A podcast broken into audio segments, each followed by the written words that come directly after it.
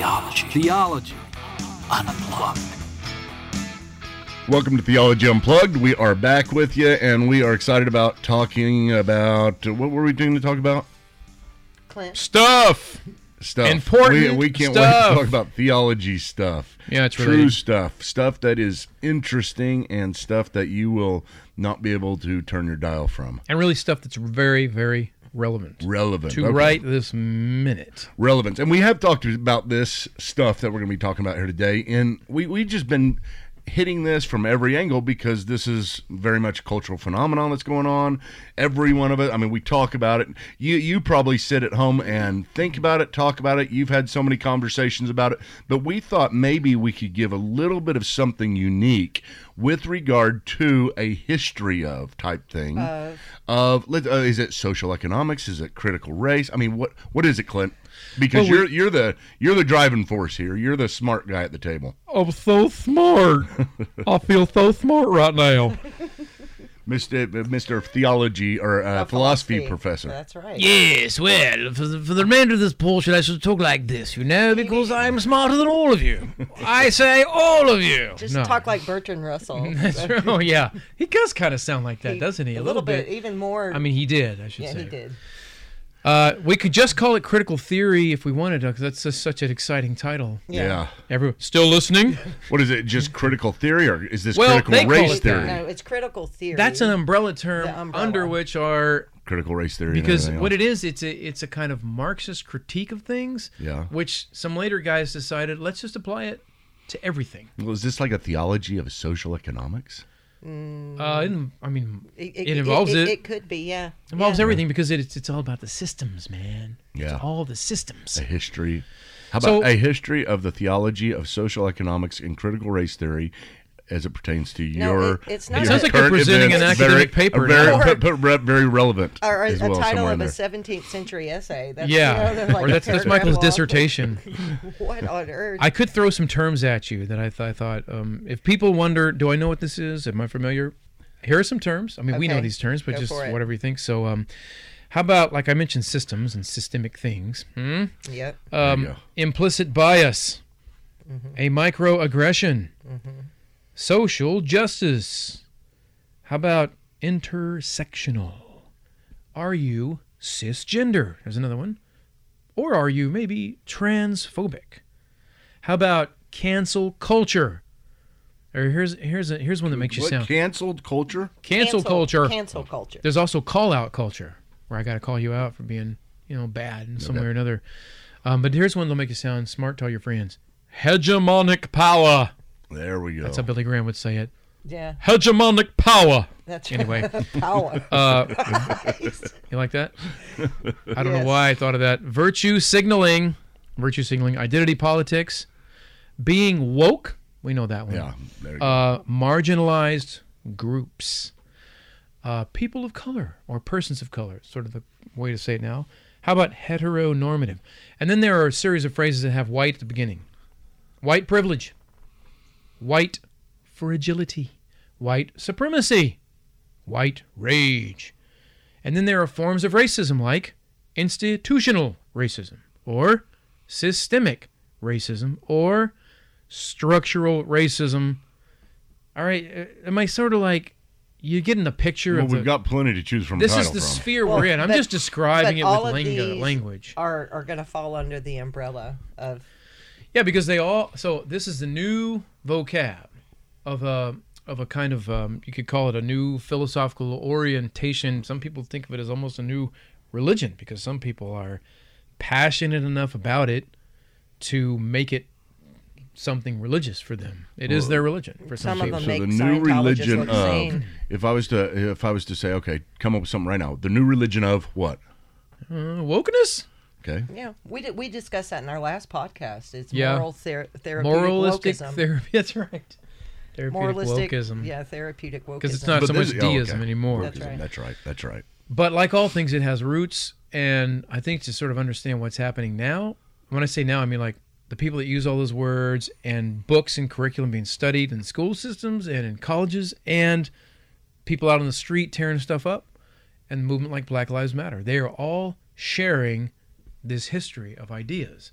you know, sometimes they think that it that all the all the white Europeans we're talking about this, all the dead Europeans are all just um, traditional conservative types, and that's why we got to tear down their statues. But what we what we can see that maybe they don't even know is that they also are carrying on the traditions and the ideas of some Certain dead white Europeans. Europeans, absolutely. That's where their ideas come from.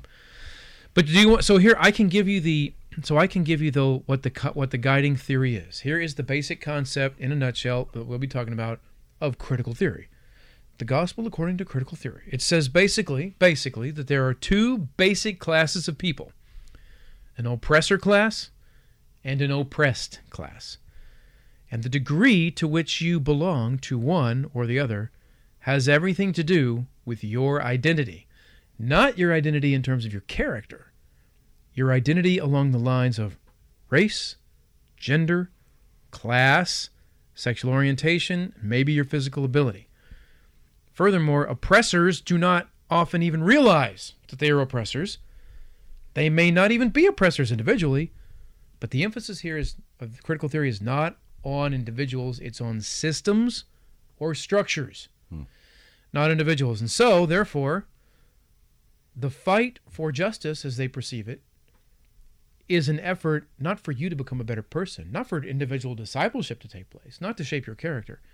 The fight for justice is the active dismantling of the systems or the culture or the structures that are perpetuating this oppression, perpetuating this privilege for one group at the expense of the others, of the marginalized ones. In a nutshell, that's the message. Hmm. Okay, so what, what is it? Why is it that people need to hear this? Why why do a podcast on Theology Unplugged about this to our particular audience? Why? Well- uh, what, what isn't this? Shouldn't this be done on some other type of thing where, we're, where they're talking about this kind of stuff? But why Theology Unplugged? Why our people? Well, I'll just say this: um, anything that this has a stronghold on major institutions of the culture. We know it's it's been in education a long time. Now it's in entertainment and in media, and it's in corporations. Corporations are getting on board because they feel fair. They're, they're scared they have to. Yeah, Um, it is if you turned on your TV and you thought, why are they burning the cities? And you wondered what's behind that. This is what's behind that. And furthermore, very pertinent to us, this is now leaking into where, Carrie? Seminaries and churches. There you go.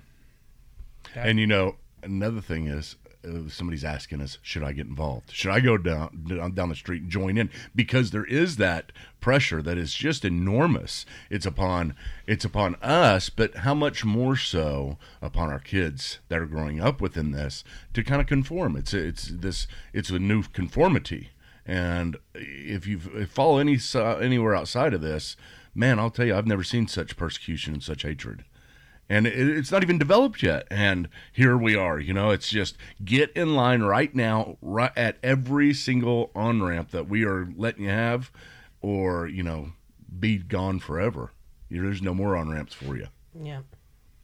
That's Yeah. the, the the byproduct of cancel culture, Yeah. essentially. If you're not with Whatever us, that you're- means, I If don't you're know. not if you're not with us, you're against us, and if you're against us, we are going to cancel you. No. So, but but that's a little bit of a side side view. Well, I guess we were the ta- reason we're talking about it though. Yeah, is- we were is- saying, well, where does it come from, and who would we, where Yeah. would we look back to the history?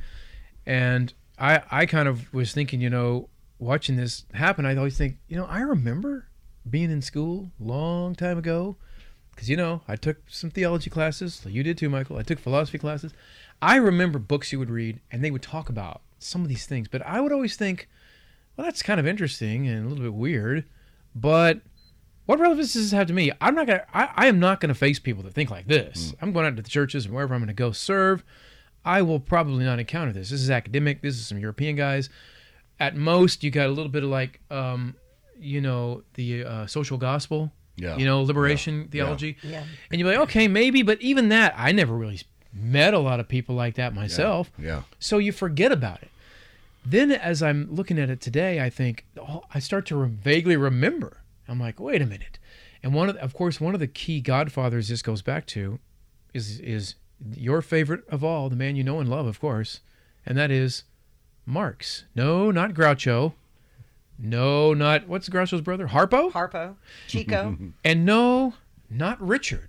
Even though I do it's- encourage you all to hold on to the night. Anyway, right? The hold mullet. on to the memories. Richard Mullet Marx. It's, right. but this is a different Marx, of course. This is one Karl Marx. Should, I- should, I, should we say a couple things about just who he was in case people Sure. don't know? Sure. What? Yeah, definitely. I mean, uh, All right. Here's your crash course on Marx.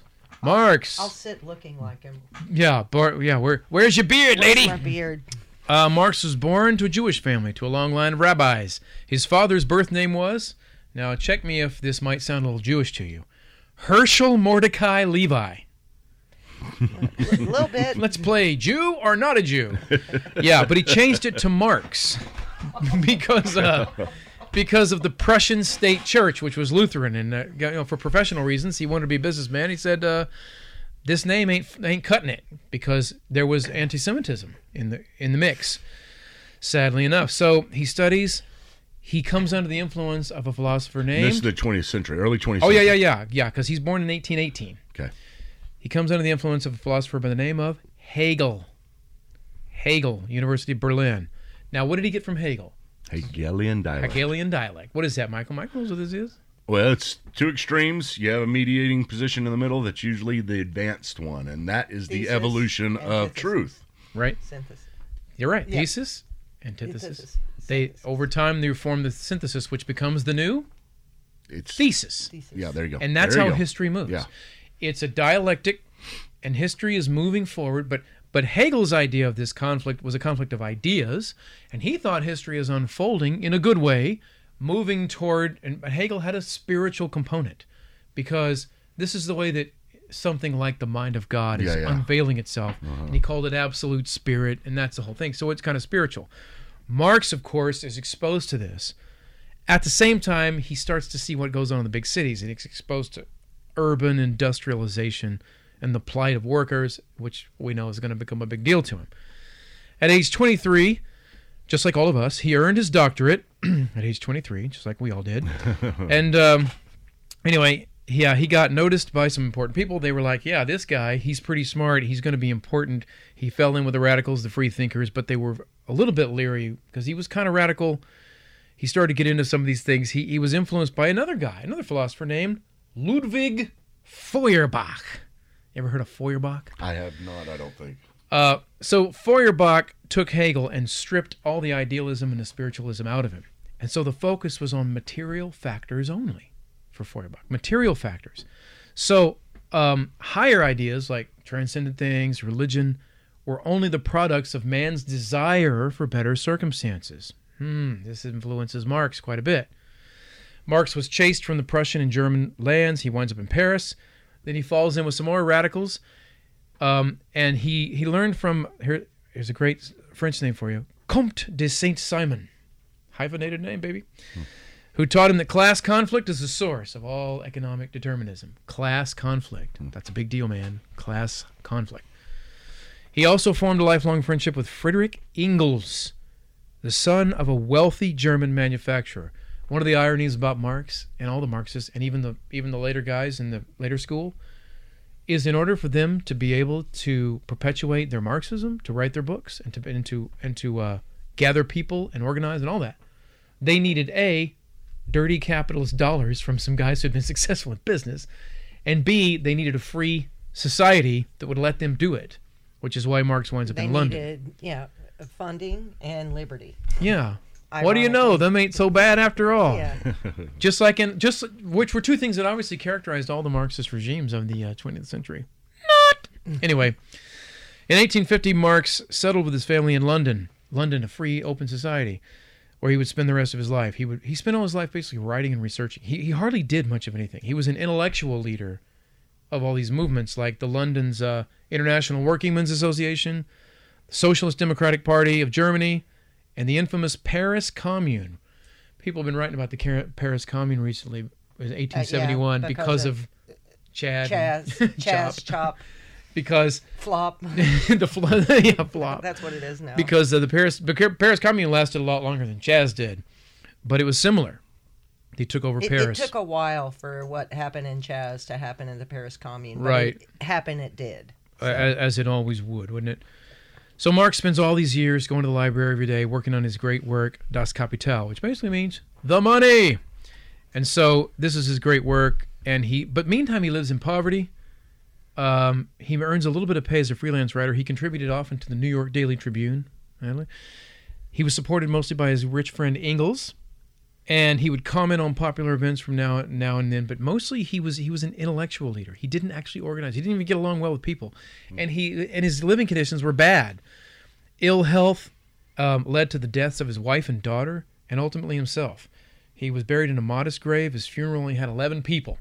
Engels eulogized him, and that was it. It wouldn't be until 70 years after that that the Communist Party of Great Britain would erect a grand monument, granite statue, and a bust of his words from the Communist Manifesto, which are "Workers of the world, Unite. unite." Mm-hmm. That's right. In fact, I think they're the closing words in it. Right. So, what's the point?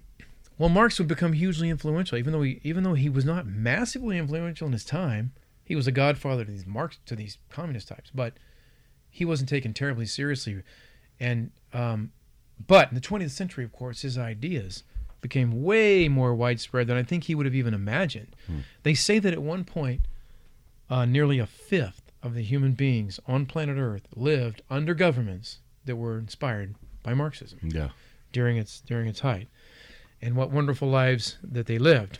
Part of the problem. and even though Marx envisioned this, he envisioned this for Western industrial nations. That's where he lived. That's what he thought. None of them ever really adopted it. The Nazi Party, they some people thought might because they echoed some aspects. It was National Socialists, but instead, the Nazi Party went its own way. As later, some Marxists were really upset, like, "Dang, how come that didn't go the way we thought it would?" And instead, Marxism really took hold in underdeveloped countries like Russia hmm. and China, Vietnam, Korea, Cambodia, Cuba, Venezuela. That's where it actually, the governments actually took him seriously enough to create governments implement those ideas. based on it. Yeah. Not that he would have been on board with all of them, but they certainly were on board with him. So, and you know, in the academic world, there, one of the dirty secrets of maybe a lot of people don't know is Marxism never died out in the academic world. I mean, it was all it it retained a sort of popularity. Um, eh, you know, left thinking people always had a special little love for Marx. They, they, they were always a little bit enamored of him. University departments in the West never were like Marx. What a terrible that didn't work. Or Well, because the we basic fundamental uh, principles that they tried to live by, moral guidelines, they both were trying to fulfill the exact same things, right? yeah, Or are trying to fulfill the exact same thing. they The- always the liked ivory it. tower leans left. The leaning tower. Leaning left tower. Leaning. And they yeah. always had their affinity for him. Well, now, though, see, it's not just that affinity. It's not just that it's in the background. Now, there are courses offered in it in particular. So, for example, let me read to you the description of a course called Marx and Critical Theory hmm. from a popular, very prominent university. Course description quote, A critical theory has a distinctive aim to unmask the ideology falsely justifying some form of social or economic oppression, to reveal it as ideology, and in so doing, to contribute to the task of ending that oppression. Also, a critical theory aims to provide a kind of enlightenment about social and economic life that is itself emancipatory. Persons come to recognize the oppression they are suffering as oppression and are thereby partly freed from it. Marx's critique of capitalist economic relations is arguably just this kind of critical theory. Hmm. So you see how we're not drawing the parallel. We're not saying, hey, Marx and critical theory are related. They're saying it yeah. nor are we calling them bad names. If, if, if someone when someone says today, you know, the Black Lives Matter Black Lives Matter movement is sort of basically a Marxist movement, and some people might think, well, why are you, why do you have to call them names like that?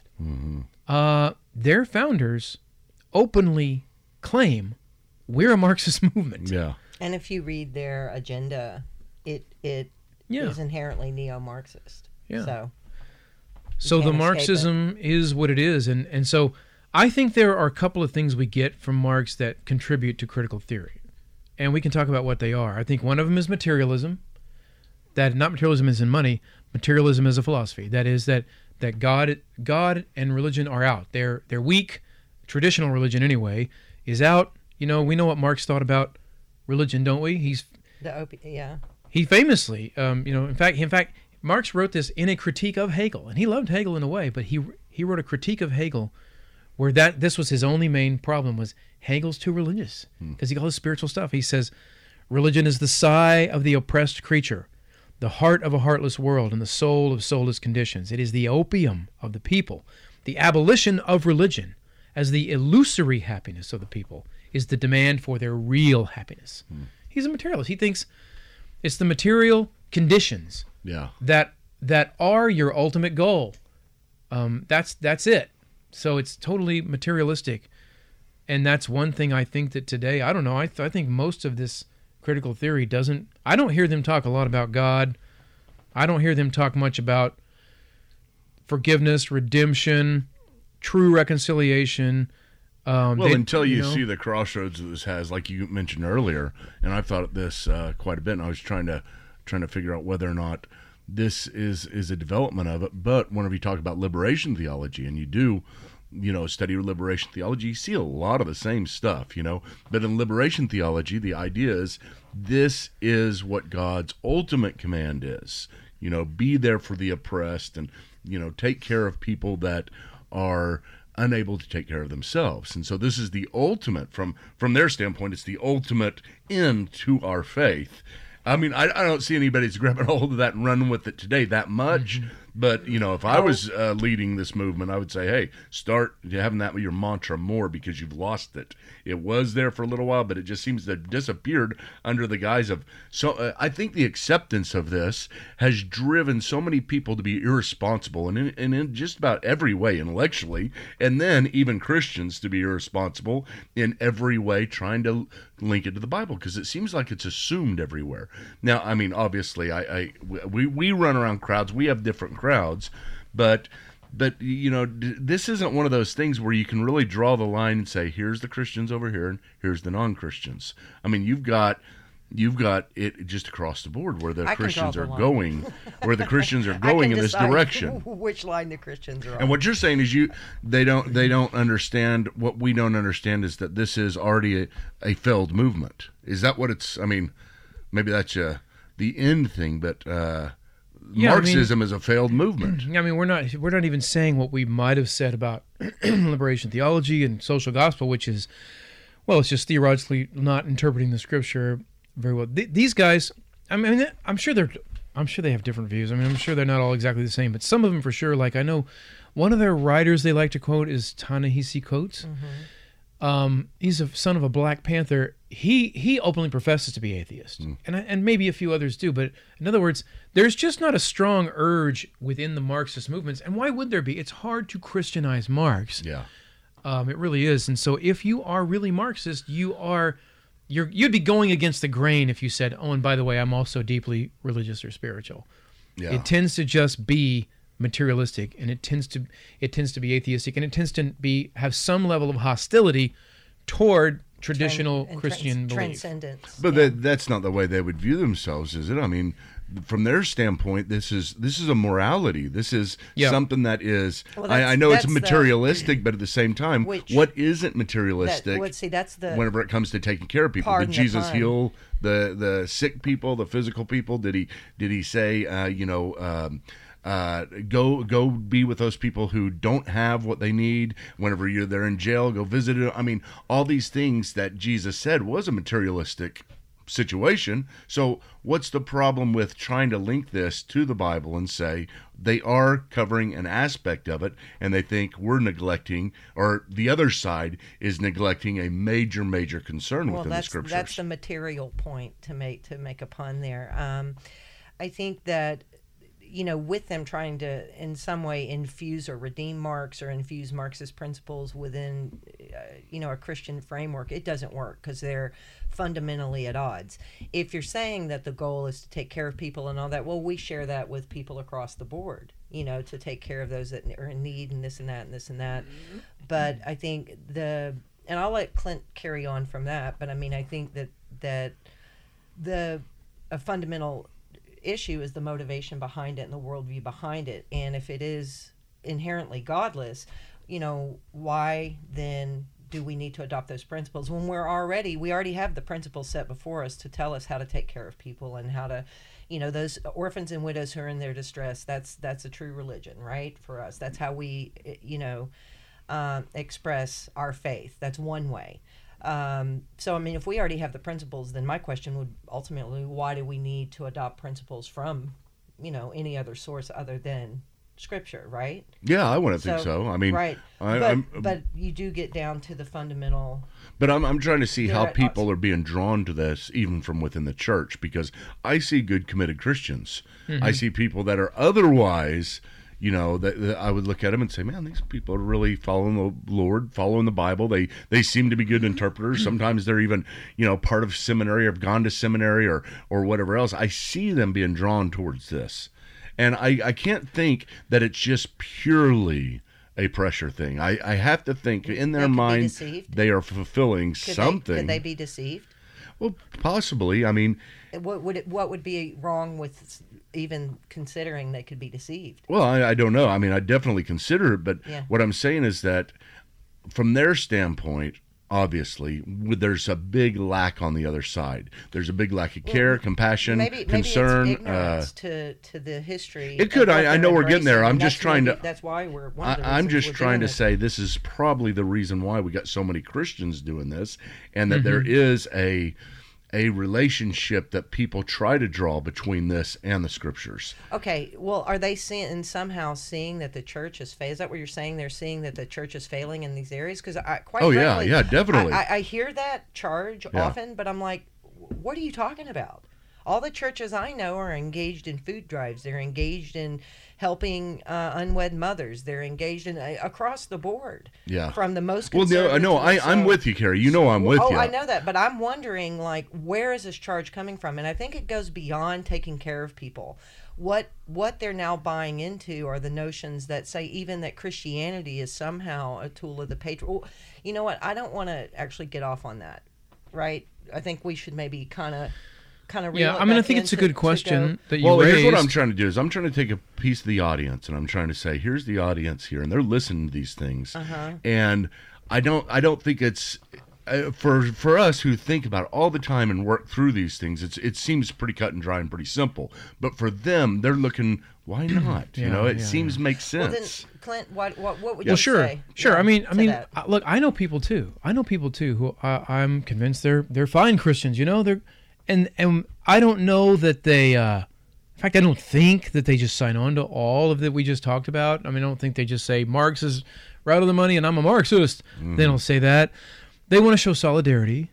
They see a movement. They think, you know, I want to show the compassion to show that I'm one of the good guys. I want to, and I want it to make God look good to see that look, look, I'm I'm over here. I'm I'm I'm Joe Christian, and I want to show you that I care too, and we care, and that's all well and good. I think that the, that motive is good. I think probably in most cases they either don't know what the background of this is like you know they or they know and they probably don't fully agree with it but this is also the age of keep your mouth shut and stay out of trouble don't cause trouble yeah. so many of them will quietly disagree with some of this background stuff like they, they would say especially when you look at like Carrie mentioned the there, there there are platform statements of faith sort of in these movements like like BLM and they tell you what they believe most of the Christians I know would would there would be two or three of those at least, and they would probably privately go, I don't really agree with that that part, yeah, you know. yeah. But I want to show that I care. I want to show.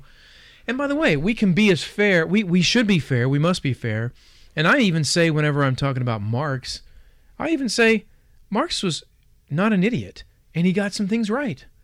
He saw he he thought he figured the way he saw it is, I'm trying to help lead a movement for people, people who are getting it bad, and they need a voice. And he had a moral component to what he was doing. And so, for example, I I would usually list some things such as Marx was right when he points out abusive and dangerous work conditions in the early factories of London. They were terrible. Hmm. They were really bad.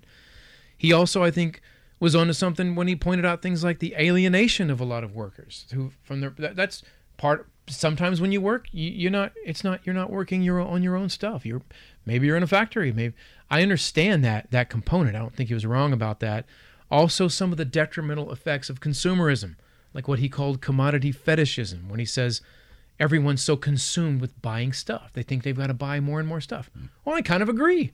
I think that those, but here's the thing we can, and in some ways have, addressed much of that and still should without without flipping the the entire western civilization on its head throwing god out closing the doors of the churches you know what i mean Yeah. Right, because the, the, the, the symptoms and the, and the root problem and all of that, you know, there's, I think there's kind of the dividing line that the remedy is completely different. So the, Marx is, was right, like he's saying, to recognize these problems, but his remedy was was wrong. It wasn't. It wasn't. It, it just m- m- makes it worse. And of course, we've seen that throughout the 20th century that it really does make So things Marx sitting here coming up with this idea, he wasn't thinking in his mind, man. I mean, he he wasn't- he, wasn't saying, "I can't wait to pull off he wasn't Satan's scratching bidding." his you big know, course not, scruffy course not. beard, you know, you know, plotting the Well, I don't want to say he, he, did thought he was that- doing was right. He did think communism would only work at a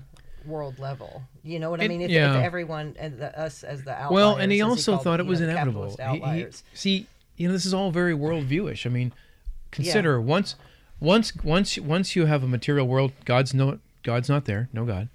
Now you have human nature. What is that? What are we now? You know? Now you have um, what is history? How does history proceed? Well he's got this whole view of history. It's way different from ours. Yeah. the point of it the purpose where it's going how it culminates. Sure. and he was sure that uh, he was sure that inevitably the the current system of you know in his mind what we have now which is rich guys rich capitalists who own everything own the factories zuckerberg and or whoever i mean that's that amazon guy you know what i mean like all those Yeah. guys rich guys and uh and then you have the you know the, the gajillion people who do all the work yeah, the you know what I good, mean? Who- the good guys, right? they make the hourly wage and in his view that's parallel to past forms. Because so so what he does is he takes the hegelian idea of the dialectic and then he strips it out the spiritual makes it materialistic and he calls his view dialectical materialism. And to him here's how it works. You have in the old old old days you got slave you got slaves and you got master. Well that's a power imbalance you know that's a that's bound that's bound that can't last forever. It's overturned. Then you get serf and lord. Then you get, you know what I mean? He he thinks we're we keep It's cyclical. history keeps happening, and now we're here where we have capitalists and the workers. When his he used uh, he used French terms bourgeois up here, the bourgeoisie, and the proletariat. proletariat. Yeah. And inevitably that can't last. Inevitably the the workers all getting the raw deal. They got all the numbers. They'll start to realize just how raw their deal is, and they'll say, "Screw this." Um, we rise up, and they will organize, and they will overthrow those rich guys, and they will seize the means, and that will usher in. And he, thought that would usher in a temporary period of kind of chaos, and what he called the dictatorship of the proletariat, and he called that socialism but that will settle eventually into what he thought of as capitalism, or I mean, uh, I mean uh, communism, which is basically a classless society. yeah, And basically, the you know the the the hymn the hymn for this. There's a hymn book of one. could be, you know, imagine, right? The you know Lennon The John Lennon song. not Vladimir, but uh, but John. Yeah, that's the hymn. It's like imagine that world now where there are no classes anymore. He thought he thought the strange thing is he thought it's inevitable. It will happen, and we must actively participate to bring it on yeah, to hasten. So another thing I think they get that the critical theorists of today get from Marx is the idea of activism and revolution. Because Marx was different from other theorists. So in 1845 he wrote a thing called Theses on Feuerbach, where he made 11 brief statements on how he adapted Feuerbach and improved him. Feuerbach had got his um, uh, you know, had a materialistic interpretation. He thought that was good. But he thought interpretation of the world is not enough. Feuerbach, you see, was too theoretical. Marx said these views must be put into what he called revolutionary practice. Got to put legs on it. The final thesis reads like this quote, Philosophers have hitherto only interpreted the world in various ways. The point is to change it. That's why the Marxist movements are not just academic. They don't just do blogs. They don't just say, here's what I think. They're revolutionary. Mm-hmm. They get people out into streets and they tear down statues and Yeah. they burn stuff Yeah. and they say, tear down the systems, actively participate in tearing down. And, and as we'll see later, if you're not doing that, you're racist. You're a bad person. If you're not actively engaged in that process right now, um, you're that's not good. It's not good enough for you to say, "Hey, I'm a good guy. I've never hated anybody."